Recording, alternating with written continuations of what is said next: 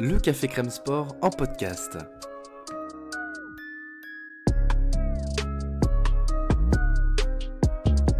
Actualité, analyse, débrief. Le CCS, c'est le média qui vous permet de comprendre le sport. Bienvenue à toutes et à tous dans les podcasts NBA du Café Crème Sport. La trade deadline ou date de clôture des transferts est dans moins d'un mois, le 10 février plus précisément. Pour cette occasion, la team NBA du CCS se penche sur le cas de cinq franchises susceptibles de réaliser plusieurs mouvements.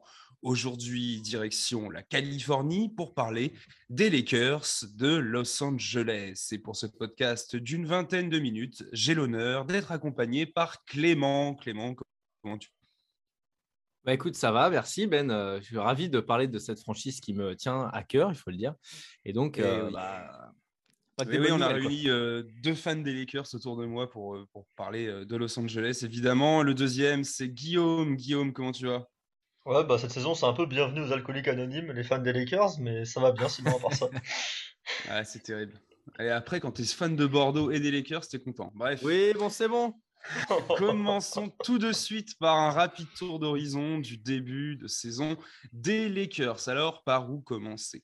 Alors, comme dans chaque euh, équipe où se trouve LeBron James, euh, l'objectif de la franchise est évidemment le titre. Pour cela, les Lakers sont allés chercher Russell Westbrook cet été dans un énorme échange. Dès l'annonce de ce trade, des doutes se sont installés, notamment sur la compatibilité entre le jeu de Russ West et celui de LeBron. Des doutes qui n'ont fait que se confirmer sur cette première partie de saison. Westbrook affiche de grosses difficultés et la longue blessure d'Anthony Davis n'arrange rien aux affaires du King. Pourtant, de son côté, LeBron joue à un niveau stratosphérique pour sa 19e saison. Quelques joueurs se montrent, comme Malik Monk ou le rookie Aston Reeves, mais globalement, la saison est bien décevante, notamment chez les autres recrues euh, de Los Angeles. Alors actuellement, à l'heure où nous enregistrons ce podcast, les Lakers pointe à la huitième place de la conférence Ouest, à égalité avec les Wolves. Rien que ça, ça fait mal. Mais ils sortent quand même d'une belle victoire euh, plutôt prometteuse contre le Jazz. Alors, en attendant le retour d'AD, euh, prévu pour euh, après le All-Star Game, les Lakers semblent bien déterminés à bouger avant la trade deadline. Alors, messieurs, déjà, un petit mot peut-être sur ce début de saison compliqué de, Los Angeles. Et puis peut-être euh, un petit retour aussi sur l'adaptation de Russell Westbrook. Euh, bah, Clément, tu, peux commencer si tu veux.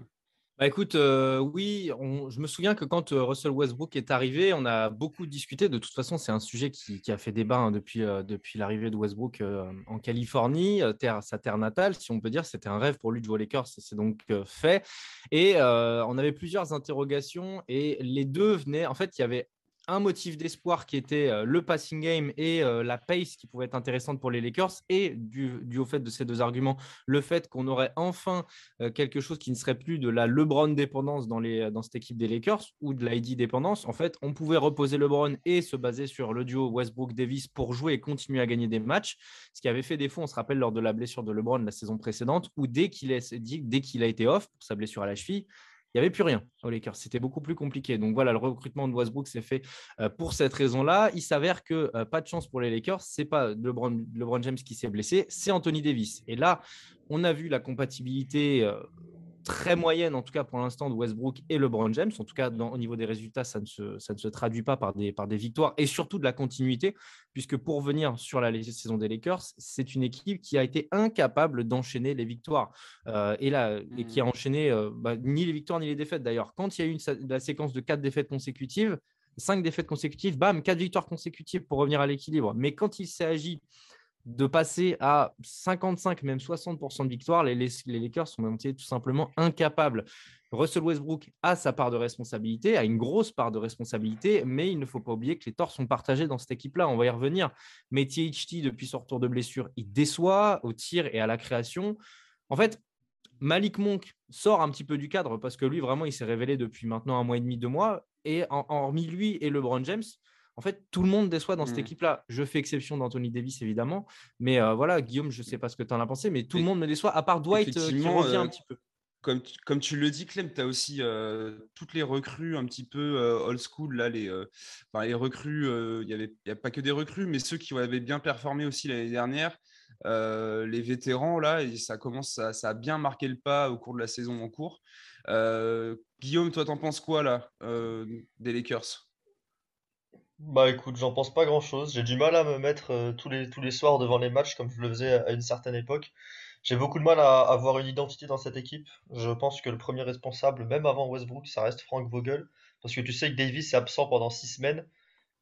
Tu dois inventer quelque chose d'autre en fait. Tu dois pas te dire, ouais, mhm. bah je donne la balle à LeBron et à Westbrook et Inch'Allah, et puis Davis reviendra, et quand il reviendra, on se mettra à gagner.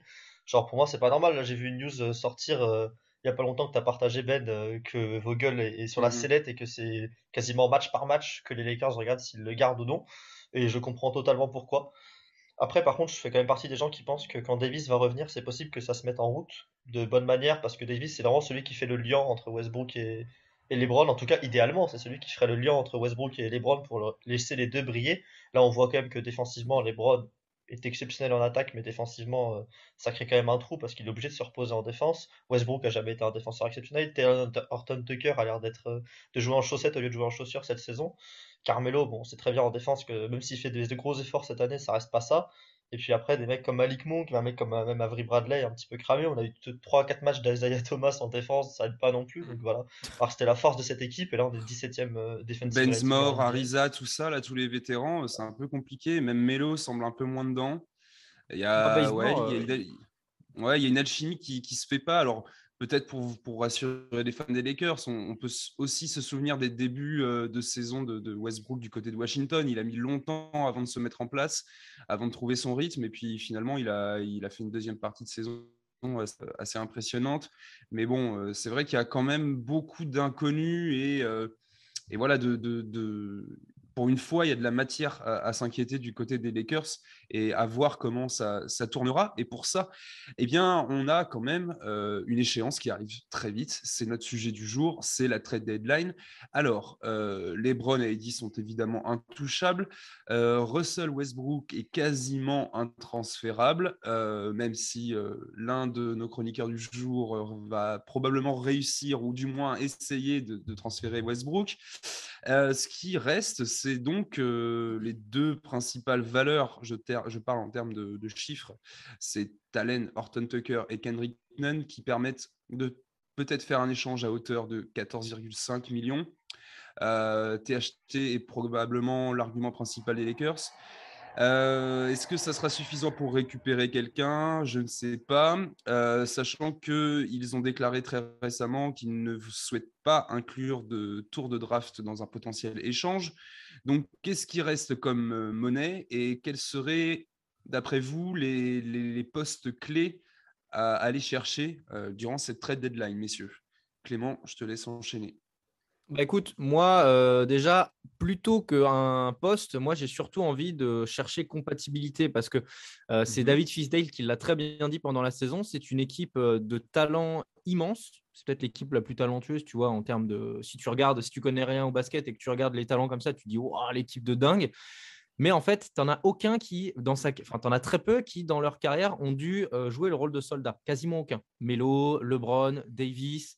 Euh, Westbrook euh, et j'en passe, c'est des meilleurs. Euh, ils, ont, ils ont quasiment jamais joué ce rôle-là de, de, de, de déboueur voilà, de, en défense, par exemple. Donc moi, plutôt que de, trouver en fait des, des postes, j'ai surtout envie de trouver des personnes qui vont être capables de faire ce travail-là, puisque ça va créer du lien dans l'effectif. C'est pour ça que moi, dans l'idée, j'ai pisté, enfin dans, dans, tous les trades, dans tous les trades que j'ai regardés, j'en ai regardé pour Westbrook, mais j'y viendrai peut-être dans un deuxième temps. Il y a un trade qui m'intéresse, c'est d'envoyer Horton Tucker et DeAndre Jordan à Portland contre Larry Nance. Le retour de Larry Nance. Ça m'intéresse. Alors, j'ai mis un point d'interrogation. Est-ce qu'on ne pourrait pas voir pour rajouter Tony Snell dans le deal? Parce que moi, pour moi, Tony Snell, c'est justement le genre de joueur dont on a besoin en fait.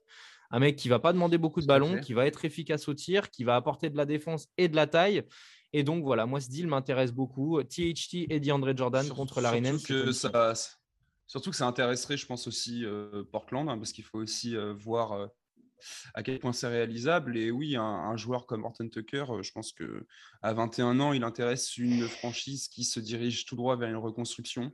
La seule chose qui m'interroge, en fait, c'est la seule chose qui m'interroge, excuse-moi, c'est la, compatibilité euh, Anthony Simmons, CJ McCollum, merde, Norman Powell Norman Powell. Là-dessus, je doute un peu que Portland un petit peu redondant en termes de profil. Voilà. Euh, ouais. ouais. Après, peut-être que le reste peut bouger aussi. THT est censé devenir un bon ball handler. Il a quand même montré de très belles choses en termes de gestion et de passe aux Lakers, même si là c'est moins bien depuis le début de cette saison. Moi, je pense que ça peut être intéressé Portland son profil. Pour le coup, j'aime beaucoup ton trade, Clément. Parce que je pense vraiment que Portland peut être intéressé d'ajouter un, ball handler sur, depuis l'aile comme ça. On se rappelle quand même qu'il il y a très longtemps, à l'époque où c'était Alfaro Camino et Arclès, les deux ailiers de Portland, ils voulaient à tout prix ajouter cet ailier qui pouvait tenir le ballon. Et là, il l'ajouterait enfin. Et je trouve pas la compatibilité mhm. horrible, sachant que tu as des excellents shooters avec Simmons, Lillard, McCollum, euh, même Powell qui est un très bon shooter aussi dans cette équipe. Donc euh, personnellement, j'aime beaucoup ton, ton, trade, même si la Rinette, c'est une pièce aussi euh, importante, on va dire, à Portland en ce moment. Mais, Portland n'est pas en position de force. Et ce que je vous propose, du coup, c'est bah, Guillaume, tu vas enchaîner avec tes trades. Et puis ensuite, euh, Clément, je, parlerai des miens. Et ensuite, Clément, tu pourras nous parler de ceux de, que tu as imaginés autour de, Westbrook. Comme ça, on va faire de, du rationnel à l'irrationnel. Guillaume, on t'écoute.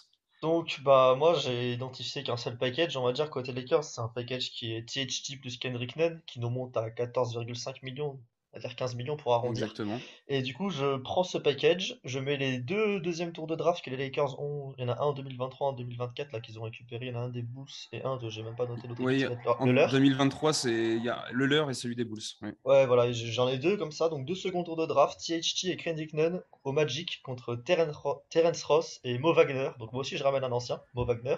Pivot qui shoot bien, qui défend pas excellemment bien, mais par contre qui shoot bien, qui est en train d'ailleurs d'être euh, très bon là depuis 3-4 matchs, qui est en train de, lancer sa saison. Il a eu un peu de mal en début de saison parce qu'il y a trop d'intérieur à Orlando et je les vois bien se séparer de Wagner qui est pas assez prometteur, on va dire, par rapport à Wendell Carter Jr., Robo Bamba. Faut qu'il fasse un choix à l'intérieur, donc je les vois bien s'en séparer. Et puis tu récupères Terence Ross alors qu'il a un contrat longue durée. Ça peut embêter les Lakers à terme, mais bon, tu sais quand même que c'est quelqu'un qui sait bien shooter, qui sait bien jouer au basket et qui sait euh, relativement bien défendre. Et moi, je t'avoue que le problème principal de ces Lakers, ça reste le spacing. Donc, euh, bah, à partir du moment où tu vois, mm. avec Westbrook sur le terrain, si, Westbrook n'est pas balle en main, bah, tu vois qu'il y a déjà un problème de spacing. Si en plus tu as un pivot à côté de Dwight, bah t'es foutu. Mais si ce pivot-là, c'est Mo Wagner, bah, il peut s'écarter, donc t'es déjà un petit peu moins foutu à côté d'Anthony Davis. Donc, euh, moi, j'ai envie de, rajouter du shooting à cette équipe, c'est un moyen de le faire à mes yeux. Mm-hmm. Ouais, alors euh, déjà on distingue euh, entre vous deux. Il y en a Clément, tu vas plutôt aller rechercher la défense avec euh, Nance et Snell, alors que Guillaume, tu recherches clairement du, spacing.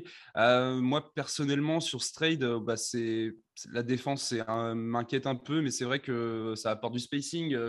Terence Rons en, sixième homme d'une équipe prétendante au titre, oui, c'est un, joli luxe qui, qui, est pas mal. Après, est-ce que le profil n'est pas un peu redondant avec un mec comme, euh, Malik Monk qui fait plutôt une bonne, euh, bonne saison pour le moment? Je ne sais pas. Clément, t'en penses quoi de cette proposition de Guillaume?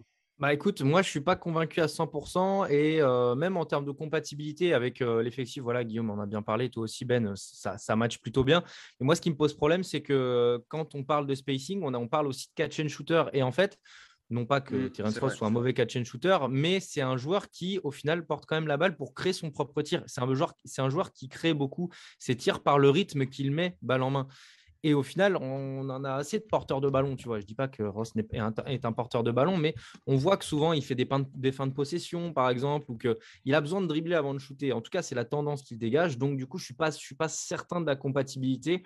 Et après, Mo Wagner, euh, oui, je ne suis, pas, euh, je suis, pas, je suis pas méga emballé parce que voilà, un peu cimenté euh, là-dessus, mais, mais, mais ce n'est pas, pas déconnant si on récupère, si on rapatrie Mo Wagner, ce n'est mmh. pas, pas déconnant non plus. Ouais, Mo Wagner, c'est plutôt pas mal. Ouais. L'idée de Mo Wagner, c'est aussi d'apporter un profil différent en vue des playoffs. Ça te permet d'avoir une alternative qui est complètement à l'opposé de ce qui était André Jordan et de ce qui doit être Howard. Oui, d'ailleurs, d'ailleurs question, et ça fera lien avec mes propositions de trade.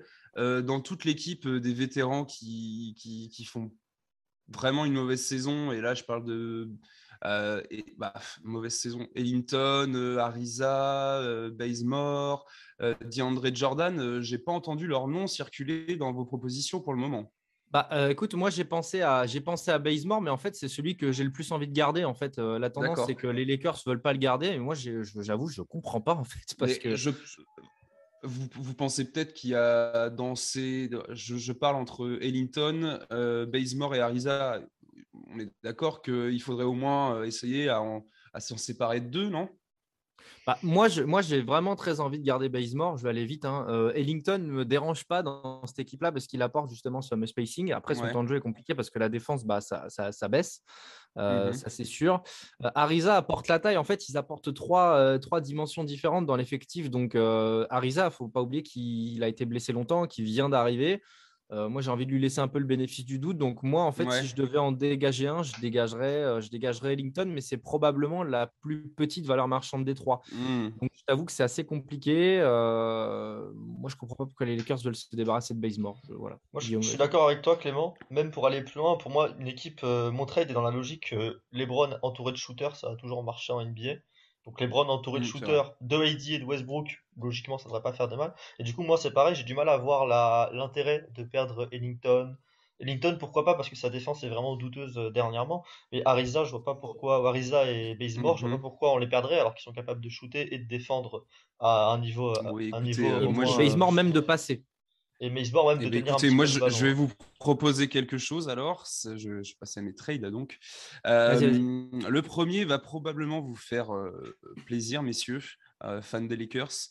Bah, écoutez, moi, j'estime qu'il donc défense et si on peut ajuster défense et, spacing, c'est pas mal. donc, je retourne voir les Pels et je ah. ramène un autre, un autre garçon de la maison. Euh, j'envoie Talen Norton Tucker et DeAndre Jordan euh, pour essayer de récupérer Josh Hart.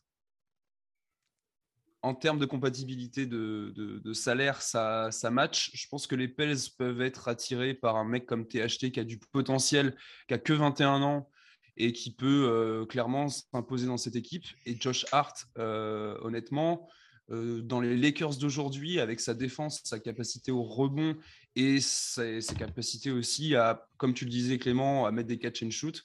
Euh, je pense qu'il peut clairement euh, s'intégrer dans, dans, le nouveau 5 de, des Lakers, surtout qu'il fait une belle saison. Donc Josh Hart aux Lakers en échange de DeAndre Jordan pour s'en débarrasser définitivement et THT. Euh, donc, donc voilà, ah, pas mal, pour hein. moi, ce premier trade. Et je continue euh, je continue et puis je vais voir une équipe qui aussi se, euh, se destine à probablement une reconstruction dans les années à venir.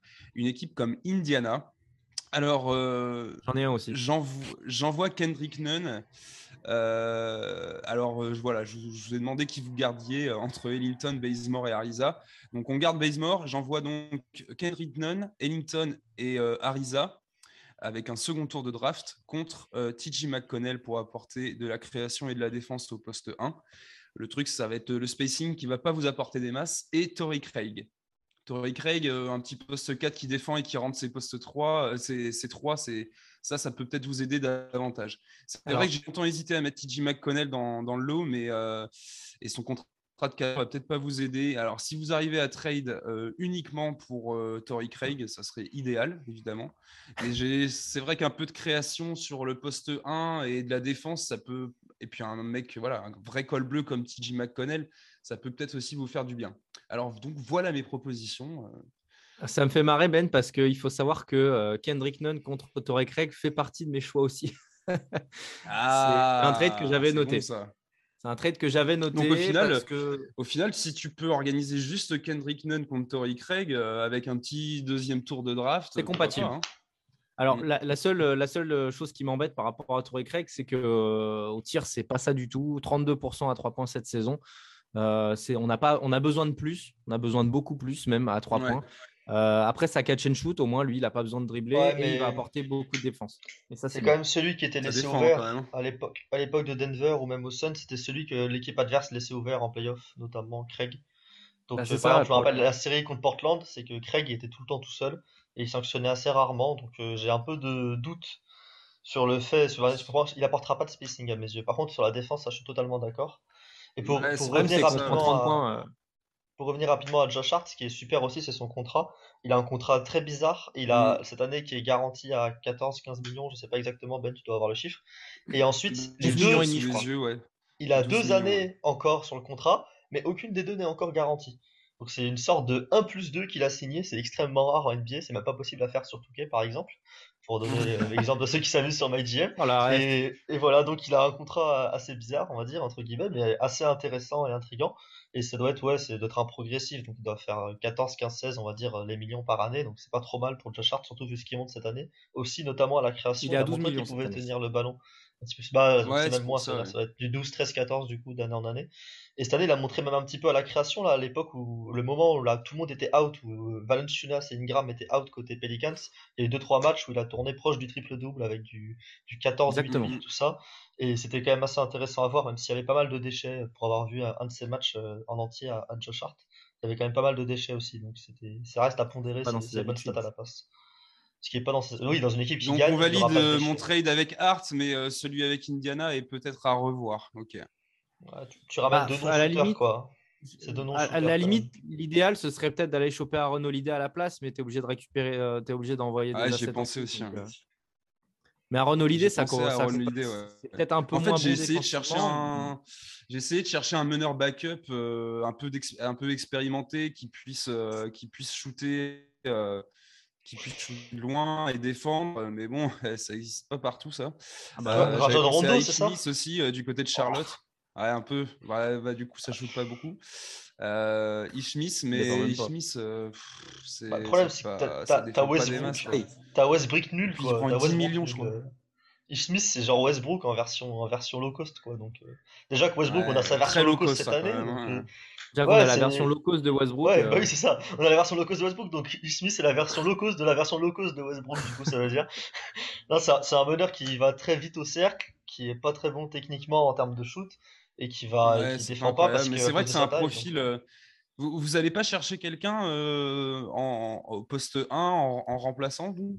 J'avoue que Si, j'ai pas moi j'ai des noms. pas. Moi j'ai des noms, moi j'ai quelques petits noms. Ouais. Parce que moi, bien. mon, mon, j'ai préparé qu'un seul trade, mais mon deuxième trade, en fait, c'est de couper d'André Jordan et qu'il parte loin de, de ma franchise. Et, que, et du coup, et on le remplace par un free agent. Donc j'ai fait un petit, un petit, une petite liste de free agents possibles. Ouais, je suis Et allé sur voir les Jeff meneurs. Sur les meneurs, j'ai vu Jeff Teague qui est intéressant. J'ai vu Mike James aussi qui a quand même fait des choses pas mal l'an dernier du côté de Brooklyn aussi. Bah, Et, euh, pas ouais. mal du tout même. Après, la Ouais, bah défense, ouais, elle est pas mal du pas. tout. Euh, la défense, Mike James, c'est pas trop le cas. Jeff Teague, pour le coup, est quand même censé être un bon défenseur. Oui, Faut voir plus ce de que ça donne. références, ouais. Il a quand Notamment même- sur bah, il a pick and roll. Ouais, il a Notamment sur pick Jeff and roll, il, il est bien proactif. Et il, est- il a le cerveau aussi euh, défensivement, Jeff Teague. Donc euh, après, il a moins le shoot que, Mm. que Mike James, mais ça peut être sympa l'un ou l'autre. J'ai aussi vu euh, Langston Galloway, qui est free agent actuellement, qui est l'un Oui. des meilleurs euh, shooters dans les corners de, de la NBA dernièrement. Moi, je l'aime bien. Moi aussi, j'aime Ouais, c'est pas bien. mal ça. Et ensuite, après, je vais balancer des- juste des noms comme ça. Vous me dites ce que vous en pensez un qui vous donne envie. Et Quinn Cook, qui était déjà aux Lakers. CJ Miles, Ouais, Clément me l'a fait ajouter. Quinn Cook, je suis d'accord, c'est dur en défense. Bon, JJ Redick. Ouais. JJ Redick, pareil, défensivement, c'est un peu trop compliqué. Sinon, Ah j'ai Nicolo Belli, plus grand, mais défensivement, pareil, c'est les pieds, les Non. pieds dans le plat aussi. Ah, ouais, Justin bah, non, mais c'est- Jackson, Là, c'est pas trop mal, normalement, pour un D, Ouais, ouais, ouais. Bah, ça, ça, peut être une alternative euh, sur un 3-4 euh, qui ça, ça défend bien, quoi. Ouais, on va dire, si si dans ton trade, tu, euh, tu récupères un intérieur, comme celui de Clément, par exemple, tu récupères Larry Junior, tu peux test André Jordan et récupérer un 1-3-4 Mm. ou un 1-2 en fonction d'eux. J'ai Ersan Ilyasova aussi qui est disponible. Alors, je sais pas ce qu'il vaut, parce que ça doit faire deux ans qu'on n'a pas vu en NBA. Mais un bon Ouais. Ersan Ilyasova, c'est extrêmement compatible, je trouve, avec euh, les Lakers euh, qu'on a là. Capable de shooter, capable de, de se donner en défense. Et après, j'ai encore quelques noms. Darius Miller, Nick Stauskas, Peter Corneli. Voilà, comme ça, c'est dit. Dédicace à l'élan Béarnais Paula Cortez en passage avec Peter Corneli. Voilà, Comme ça, c'est fait. Et euh, Eh mais ben, bon, vous voilà. avez vachement bien gagné un titre avec tout ça, en tout cas. Euh, ouais, et d'ailleurs, si vous voulez de la viande dans la raquette, sachant que j'ai j'ai dégagé euh, DeAndre Jordan dans, dans mes hypothèses, euh, j'avais peut-être pensé aussi à trade bah, l'un des trois vieux euh, euh, aux Kings avec un pic de second tour pour récupérer le pivot euh, Damian Jones. Ça peut vous faire de la viande. Il, il fait On pas une eu, mauvaise saison Damian avec les Kings euh, derrière. Ah. Warriors, Warriors, Damien Jones, non? Avant. Ah bah oui, attends, je confonds, pardon, je confonds avec. euh, je conf- bah, on l'a pas eu en 10 day, euh, Damien Jones? Il a fait 8 matchs Si, il a avec. fait un 10 day. Il a fait 8 matchs avec nous, euh, enfin avec euh, les Lakers, pardon. 5 points, 3 rebonds en 8 matchs, 14 minutes de temps de jeu. Il me semblait qu'il il, il avait quand même apporté du sol et quelques, quelques bonnes qualités. Mais que, ça vous fait de la viande. Enfin, tu vois, c'est mieux que c'est mieux que DeAndre Jordan. Ah oui, on d'accord c'est sûr. Bon, mais Clément, je te laisse, euh, je te laisse euh, divaguer sur, euh, sur un trade de, Russell Westbrook alors. Quel plaisir. trois propositions, trois propositions. Je ne crois en aucune. Je vais commencer donc par la plus improbable. Russell Westbrook plus Ken Bazemore. Parce qu'il faut lâcher Bazemore à un moment donné, vu que je pense que 29 autres franchises ont bien envie de l'avoir, sauf nous. Je ne sais toujours pas pourquoi on veut, on veut dégager Bazemore, mais c'est comme ça. Et puis, bah, je tente le coup Ben Simmons avec euh, Forken Korkmaz. Alors voilà, ça c'est fait, c'est terminé. non, non, mais bien tenté. bien tenté. Voilà, je le, Dans Les auditeurs n'ont pas la vidéo, mais je souffle oui, bah non, mais moi ça me fait du bien d'en parler, c'est tout. Hein. Je, sais évidemment que c'est complètement hors de propos. Euh, pour un milliard de raisons, et déjà que Westbrook ah, puis, euh, se blairer. Donc euh, ça, serait trop bien. Korkmaz, ce serait génial de le. De, de Korkmaz, par contre, ouais. Korkmaz, ce serait... bah, En fait, c'est pour ça que je l'ai rajouté, mais bon, après, voilà, c'est complètement improbable. Après, bah, mes, mes deux autres possibilités, elles tournent uniquement autour de, de, de Sacramento.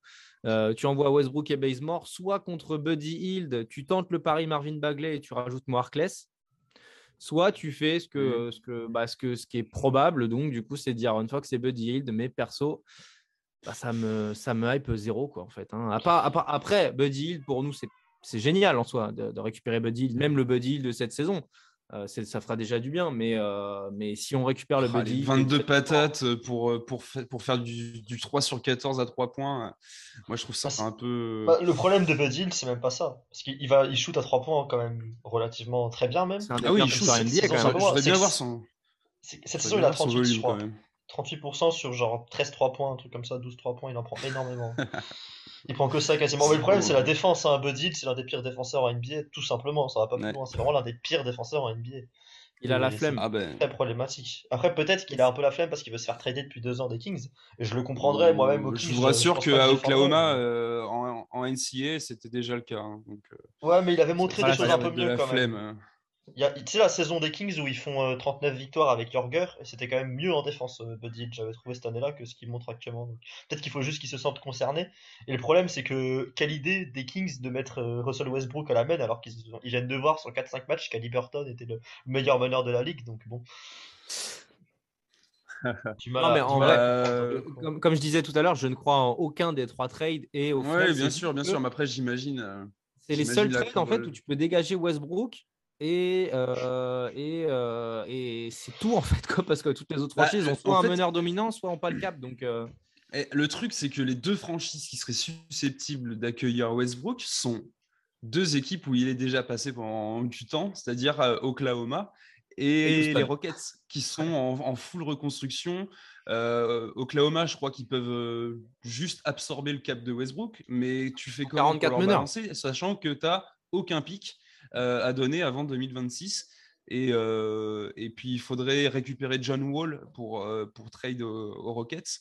Alors, une relance de John Wall du côté des Lakers, je ne suis pas contre, mais il va falloir que les, les, les salaires se négocient au rabais assez rapidement. Tu ne vas pas résoudre beaucoup de problèmes. je préfère mille fois Westbrook à John Wall, hein, je le dis ici maintenant. Je préfère mille fois un joueur qui, l'an dernier, a montré qu'il pouvait être élite en NBA dans plein de choses, surtout sur la deuxième moitié de saison, que John Wall qui a pas montré qu'il savait jouer au basket depuis 4 ans, quoi. Sachant que les deux shootent mal, les deux, sont, les deux ont une grosse tête, les deux défendent. On s'était déjà posé la question euh, au moment, au moment du trade, hein, d'ailleurs, entre, entre les deux, hein, Washington euh, Rockets. Bon, bah écoutez, euh, tu as, un autre trade à proposer sur Westbrook, Clément? Non, non, non, déjà les trois, je les ai fait pour les faire, donc non, clairement, non, j'ai pas de. J'ai pas de, il n'y a pas d'alternative. On, est condamné à, je pense que de toute façon, voilà, attendre que Westbrook revienne à son niveau. oui, et puis euh, il y, a, y, a, quand même des motifs d'espoir, je pense, pour, euh, pour euh, un retour à la normale des performances de Russell Westbrook. Eh bien, écoutez, messieurs, je vous remercie pour, pour, pour, cette émission, en espérant que, que ça aille mieux du côté des Lakers. Et effectivement, je pense qu'ils seront très actifs, ou du moins, ils essaieront de l'être en vue de la trade deadline. Euh, vous pouvez évidemment retrouver euh, l'intégralité de nos podcasts sur les différentes plateformes d'écoute. Euh, nous avons déjà traité les Kings, les Pacers, les Knicks et également les Hawks. Donc n'hésitez pas à aller écouter ça sur les plateformes et vous pouvez également retrouver ces podcasts et ces émissions sur le site cafécremesport.com. merci beaucoup messieurs, on se retrouve très vite pour parler de NBA. Je vous fais des bisous, à bientôt. Ciao ciao Salut Merci à tous d'avoir été jusqu'au bout du podcast. Encore une fois, si ça vous a plu, n'hésitez pas à mettre une bonne note sur les plateformes, ça améliore notre visibilité. Encore merci et à très vite.